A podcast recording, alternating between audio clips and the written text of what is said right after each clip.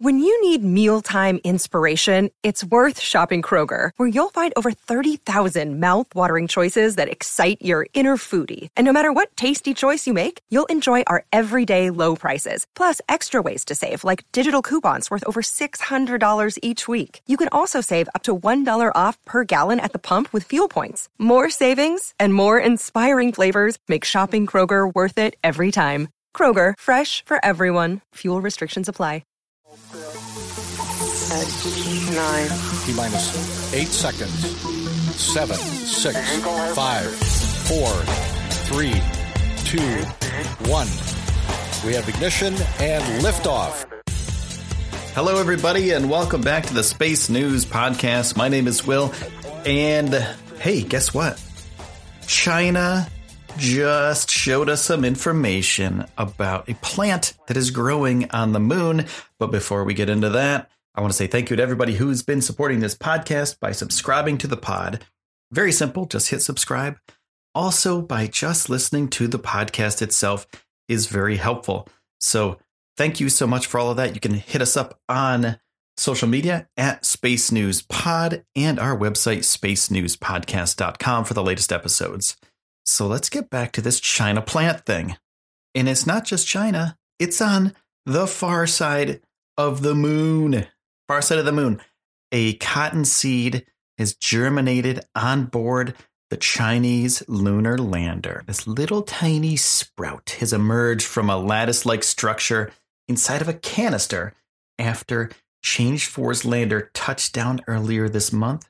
And according to a series of photos released by the Advanced Technology Research Institute in China, this is the first time humans have done biological growth experiments on the lunar surface. Ever. We put another living thing on another world. We put that there on the far side, on the dark side of the moon. China put something there and it's growing. So we've been growing stuff on the International Space Station, but this is the first time that it's ever been done on the moon. And the ability to grow plants in space seems like a crucial long term step for space missions going forward. You know, Mars and beyond. And not just Mars, but even the moon. We can grow food on the moon now.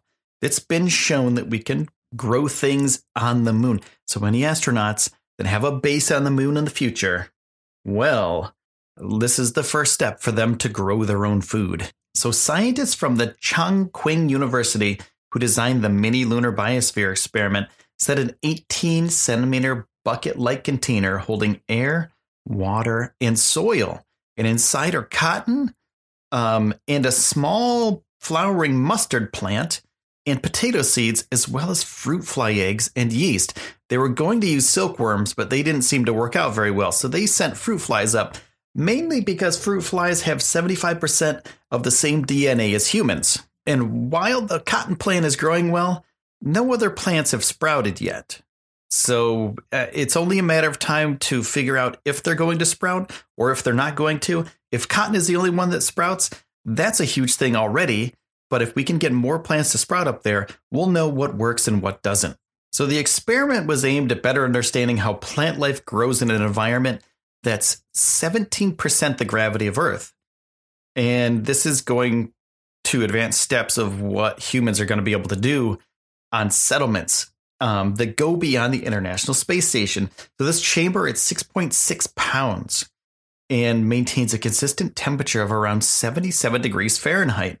Now, I want to go back and say that not only has the cotton plant uh, sprouted, but also the potato seeds, and as well as the uh, rape seeds that were in there. So they all sprouted a little bit after the cotton seeds, and it's designed to potentially form a complete ecosystem as the plants grow and provide food for the fruit flies, and the yeast processes the flies' waste to help create more food.